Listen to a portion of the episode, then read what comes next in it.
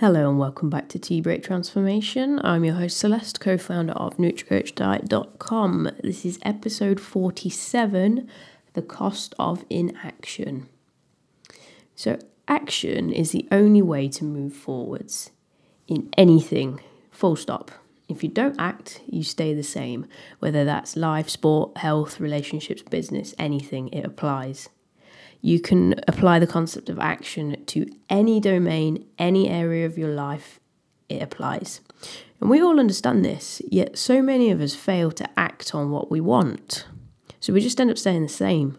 Or worse, we actually end up missing out because some things are time bound, and failing to act means missing out on those things. Maybe it's a job offer or a sporting event that you wanted to take part in, uh, maybe it's going out with your friends, maybe it's just getting your health under control before you develop some kind of um, obesity related disease. It could be anything.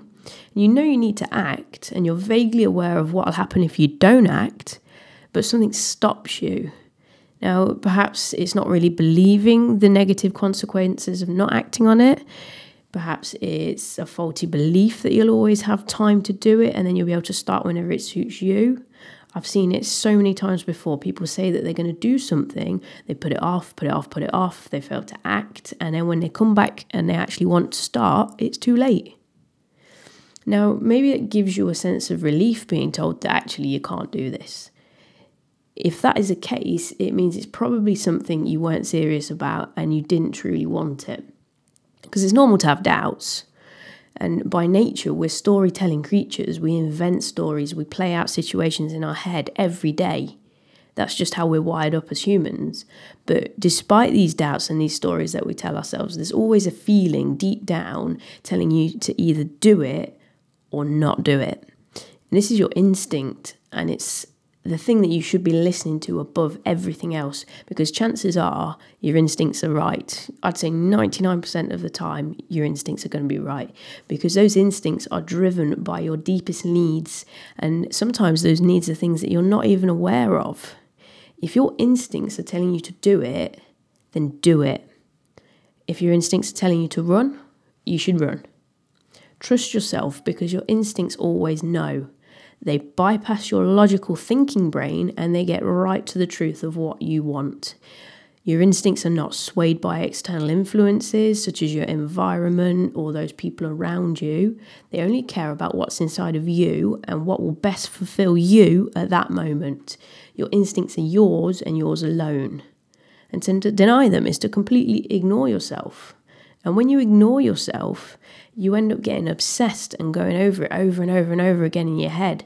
You end up with this inner turmoil. And then if you end up failing to act, that just gets worse, especially if you miss out. Deep down, you know what you want. So you should listen to that voice inside of you. Listen to your instinct, instincts and act accordingly. Your instincts are one of the highest forms of self truth. They will never lie to you. Trust them, follow them, and act on them.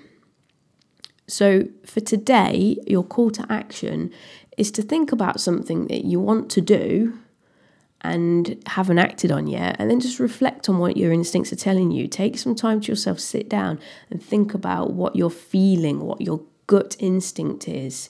How should you act? Do you run away or do you do it? Either way, decide what your instincts are telling you and then act on it accordingly. That's all for this week. I will be back next week with another episode. Make sure you head on over to NutriCoachDiet.com, have a look around the website, hit the blog section, um, check out the show notes from today's episode. You can go back and look at the episodes from the past few weeks.